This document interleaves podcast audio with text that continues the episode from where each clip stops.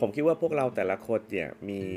รูปแบบในการผ่อนคลายตัวเองรีแลกซ์ตัวเองที่แตกต่างกันไป บางคนก็อาจจะเป็นการนอนหลับพักผ่อนนะฮะ บางคนก็อาจจะไปสูดอากาศสดชื่นในต่างจังหวัด ซึ่งจริงๆแล้วเนี่ยการที่เรารู้สึกผ่อนคลายครับ มันเป็นการได้รับอะไรบางอย่างที่กลับเข้ามาสัมผัสตัวเรานะฮะแล้วมันมีผลต่อ ระบบประสาทอ่าว่าอย่างนั้นก็ได้นะครับ วันนี้จะมาพูดถึงสิ่งหนึ่งครับที่มันสามารถกระตุ้น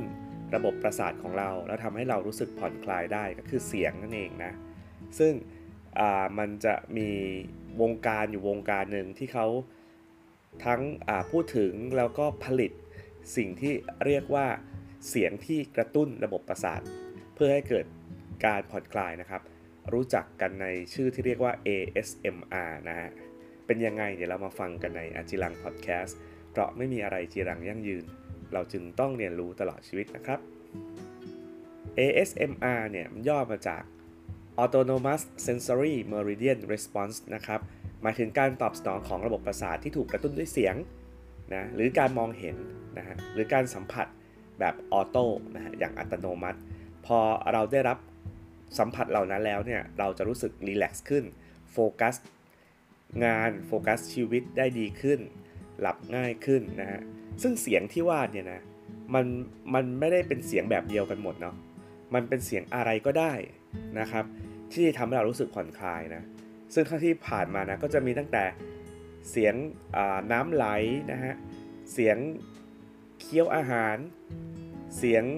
แปลงที่เอามาปัดไมโครโฟน ตอนบันทึกเสียงอะไรอย่างเงี้ยเสียงแกะของขอกระดาษนะครับ เสียงกระซิบเบาๆ เสียง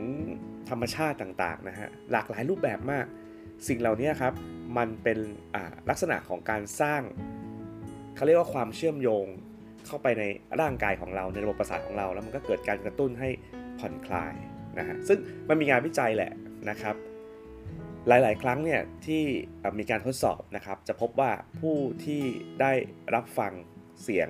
นะฮะหรือวิดีโอ ASMR เนี่ยนะก็จะรู้สึกว่าหลับง่ายขึ้นนะมีสมาธิมากขึ้น แล้วอาการปวดอาการไม่สบายบางอย่างก็หายไปนะครับ เพียงแต่ว่ามันยังไม่มีการเชื่อมโยงแบบ 100%นะว่าเสียงแบบนี้นะครับ รูปแบบแบบนี้มันจะช่วยแก้ไขอาการแบบไหนอะไรยังไงนะฮะแต่อย่างไรก็ตามเนี่ยก็มีการทำวิจัยแล้วก็พิสูจน์แล้วนะ ว่ามันช่วยให้สุขภาพจิตของเราเนี่ยมันดีขึ้นจริง ๆ ลดความเครียดได้นะแล้วก็ทำให้เราเนี่ยมีภาวะอารมณ์ทางด้านบวกมากขึ้นนะฮะเหมือนฟังเพลงเลยนะหลายคนฟังเพลงที่ชอบฟังเพลงที่รู้สึกดีแล้วเราก็รู้สึกรีแลกซ์นะฮะ ASMR ก็ช่วยได้เหมือนกันนะอวัยวะในร่างกายเนี่ยนะครับก็จะกลับมาทำงานอย่างปกติขึ้นนะบางคนปวดหัวเรื้อรังอ่าก็มีอาการที่ดีขึ้นอะไรแบบนี้นะการไหลเวียนของเลือดดีขึ้น หลับง่ายขึ้นนะฮะ แต่มันก็อาจจะไม่ได้ใช้ได้กับทุกคนนะครับ ทีนี้ถ้าเราสนใจเนาะ ASMR เนี่ยมันมีเยอะแยะเลยครับ เข้าใน YouTube หรือ Google นะฮะ พิมพ์ ASMR ใน YouTube ก็ได้ พอเข้าไปก็จะเห็นเยอะแยะเลยนะครับ เป็นลักษณะของเสียงประเภทต่างๆ ผมเห็นตั้งแต่แบบเอานิ้วมาถูขนแปลงอย่างเงี้ยนะครับ หรือเสียงขัดรองเท้า หรือเสียงเคาะโต๊ะ คือมันมีทุกอย่างเลยเยอะแยะมากมายนะฮะ เราลองเลือกฟังดูนะครับ ก็เป็นอีกway นึงเนาะ อีกแนวทางหนึ่งในการที่เราจะผ่อนคลายตัวเองนะครับ ก็ฝากไว้ครับง่ายๆ กับวิธีทำให้ชีวิตมันเบาสบายขึ้นนะฮะ ด้วย ASMR นั่นเอง และนี่ก็คืออจิรังพอดแคสต์ใน episode นี้นะครับ